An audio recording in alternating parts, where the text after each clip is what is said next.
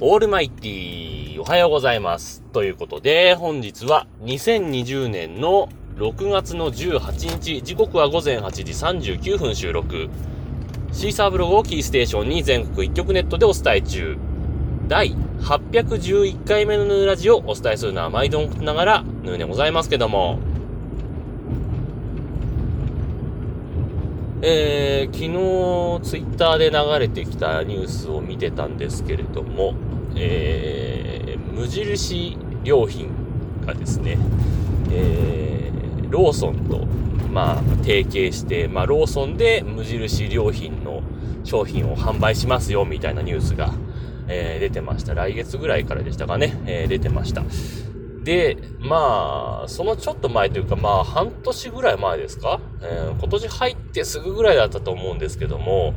えー、ファミリーマートで昔、昔というか本当その1月2月ぐらいまでだと思うんですが、えー、無印良品の商品売ってたじゃないですか、普通にね。で、急になんか売らなくなりますよみたいな話があって、親というとこでしたよね。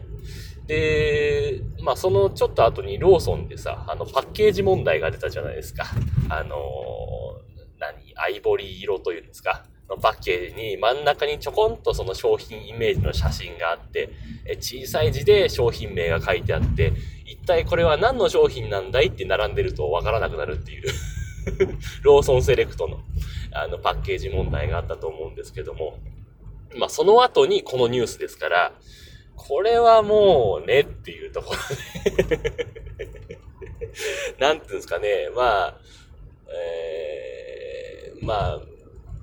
男女関係で例えるならば、まあ、無印良品が女子で、えー、ファミマという元彼がいて、新しい彼は同業者のローソンさんですよね。で、まあ、急にね、商品置かなくなって、あれ別れちゃったのかなと思ったら、で、このニュースみたいなところで、なんか なんかどうなんだろうなと思った今日この頃なんですけども、まあ、とはいえ、あのー、あの、ローソンセレクトの新しいパッケージね、えー、と、その無印良品の商品がずらずらっと並んでると、一体この店は何を売ってる店なんだろうというふうに思わないですかね。しかもどっちが無印良品でどっちがローソンセレクトなんだろうって思わないですかね。よくわかりませんけども、どうなんだろうなというふうに、えー、ちょっと考えてしまったという話ですね。うーん、まあ、まあ別にパッケージデザイン自体はそんなに、うん、すごい悪いものかって言ったらそうでもないんですけど、ただちょっとね、あのー、冷凍食品コーナー、あのー、リーチインの冷凍ショーケースの中入ってる冷凍食品並んでてもどれ買っていいのかわかんないというか、どれを手に取っていいのかわか。欲しい商品はあるんだけど、どれを取っていいんだろうっていうね、ところで悩んでしまったりとかですね。えー、あと、ビールコーナー、ビールコーナー、まあお酒コーナーですけども、まあ第3のビールがローソンセレクトのやつあるんですけども、なんだっけ、ゴールドブリューはセブンイレブンでしたっけ？忘れた、忘れましたけども、まあとにかく、あのー、第3のビールがローソンセレクトでも出してるんですけど、あれが、一体、お酒なのか？酎ハイなのか？みたいのが全然わからない。一応お酒とは書いてあるけど、パッと見お酒に見えないっていうね。真ん中に本当にちょこんと、あの、ビールジョッキに注がれたビールみたいのが書いてあるだけみたいな感じになってて、あれはどうなんだろうなとか思ったりもしますけどもね。まあ、あの、だんだん慣れてはくるんでしょうけど、ただ、あの、お酒だけはね、ちょっと子供が間違って買う可能性があるなっていうのを考えると、どうなんだろうなというふうに思ったりなんかしますけどもね。まあ、そんなわけで。えっ、とね、昨日、昼、お昼ご飯、あのー、まあ、朝ね、まず朝ですよ。えー、お弁当持ってこうと思って、あの、冷凍食品入ってるとこ見たら、空っぽだったんですよ。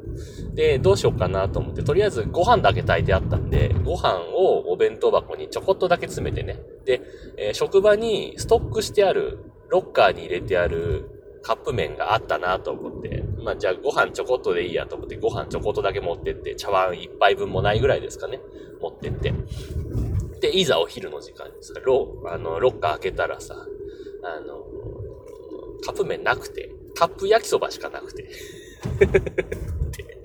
ああ、困ったなすごい罪悪感だなと思いながら。ね、なんか、お米と焼きそば一緒に食べるとなんかすごい罪悪感ないですか？特にカップ焼きそばっていう。なんかカップ麺ならなんか許される感じするんですけど、カップ焼きそばかーと思ってね。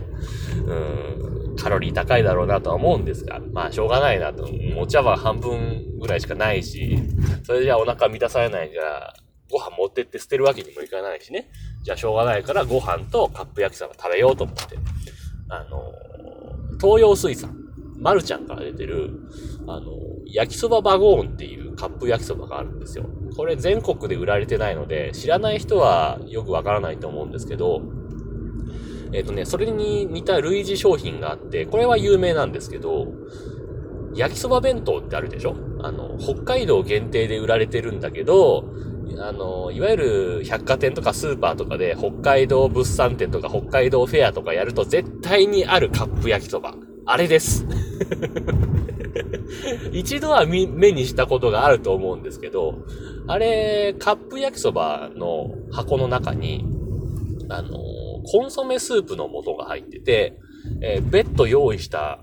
マグカップとかに、その、コンソメスープのも、粉をね、入れて、で、えっ、ー、と、カップ焼きそばって湯切りするじゃないですか。その湯切りするお湯を、えっ、と、そのカップに注ぐことによって、焼きそばとコンソメスープが一緒に食べられるっていう、まあ、画期的な商品なんですけど、それの、えっ、と、焼きそばバゴーンの場合は、コンソメスープではなくて、わかめスープが入ってるんですよ。これお得じゃないですか わかんないですけどで、で、このカップ、あの、焼きそばバゴンっていうのが、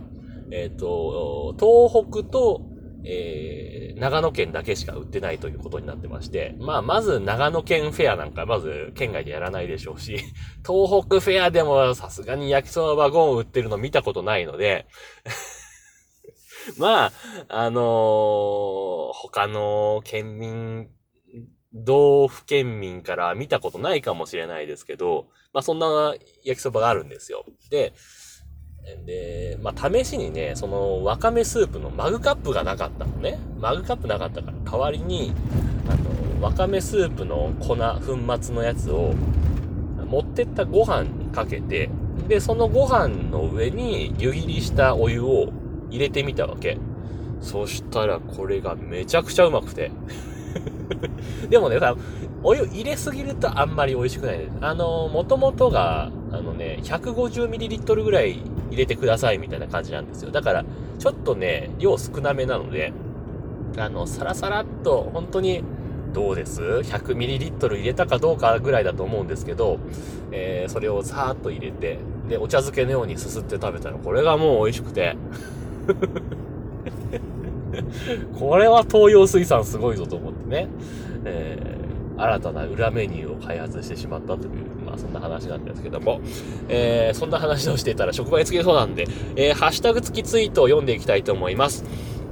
えー、これはですね、ピエール加藤さんからですね、あの前回、あの、ユニクロからエアリズムのマスクが出ますよっていう話をしたんですけども、それに関連してですね、えー、エアリズムのマスクいいですね。えー、僕は上から下までお世話になっていますが、えー、ついに顔まで侵食してくるのかと。えー、いっそのことなら靴下とか作ってくれないですかねということでツイートいただいてました。ありがとうございました。ね。えー、ユニクロのエアリズムって人気らしいですね。で、まあ、冬場はヒートテックも、まあ人気で、えー、自分の職場でも結構着てる方いるんですが、うん、自分は多分買ったことあるかなあ、一回、なんかよくわかんないけど、自分のタンスの中に1枚だけエアリズム入ってますね。自分で買った覚えないんですけど、誰のですか？誰、誰のですか？って誰のだかわかんないから着る機会もないんだけど、うん。まあ自分の場合は、例えば何ですか、島村とか、あとはまあ激安の衣料品店とかあるじゃないですか。その手で出回ってるパチモンみたいのを着てますけど、でも結構いいですよね。あの、さらっとしてるし、汗かいてもそんなに、そんなにじゃないですか。うん。なんで多分、正規品というか、ユニクロのエアリズムを着るともっと快適なんじゃないかなとは思うんですけどもね。なかなかこう、ユニクロに行く機会っていうのが、あんまないんですよね。別に行かないつもりはないんですけど、の、行かないんですよね。行き、うん、なんだろうな。欲しい商品が最近なんかさ、昔のユニクロって、なんか、生地割としっかりしてた気がするんで、その、それこそ昔は結構言ってたんですけど、ある時期からさ、なんか生地がペラッペラになったりとか、あと、パーカーとかのファスナーですか？あれがなんかさ、チャチくなってないですか？どうですか？なんか十何年前に比べると、なんか今のユニクロの生地ってなんかペラペラな感じするんですけど、それでも快適ってことなんですかね。まあでもあれですよ。あの、例えば、ウルトラライトダウンとかは持ってますけどね。あれだけは買いに行った。上着がないっつって。あの、上着もう、冬の上着は作業着で着るようなブルゾンみたいのしかないみたいなね。えー、そんなような状況でしたんで、えー、それだけは買いましたけどもね。うん。まあまあ、そんなとこですかね。えー、エアリズムの靴下、どうなんですかね伸び縮みするし、快適かもしれないんで、あの、もしよろしければ ユニクロ関係者が聞いてましたらね、えー、開発取り組んでみてはいかがでしょうかというところですね。はい。というわけで、えー、まもなく職場に着きますので、今日はこの辺で終わりたいと思います。えー、皆様からのご意見、ご感想、ツッコミなどお待ちしております。メールは直接メール、またはメールフォームから送ってください。ツイッターのヌーのアカウント、もしくはヌーラジオのアカウントに返信をいただいたり、ハッシュタグ、nunuradio もしくは、ひらがなでぬぬ、カタカナでラジオとつけてつぶやいていただければ、またご紹介させていただきます。というわけで、今日はこの辺で終わります。さようなら。バイバイ。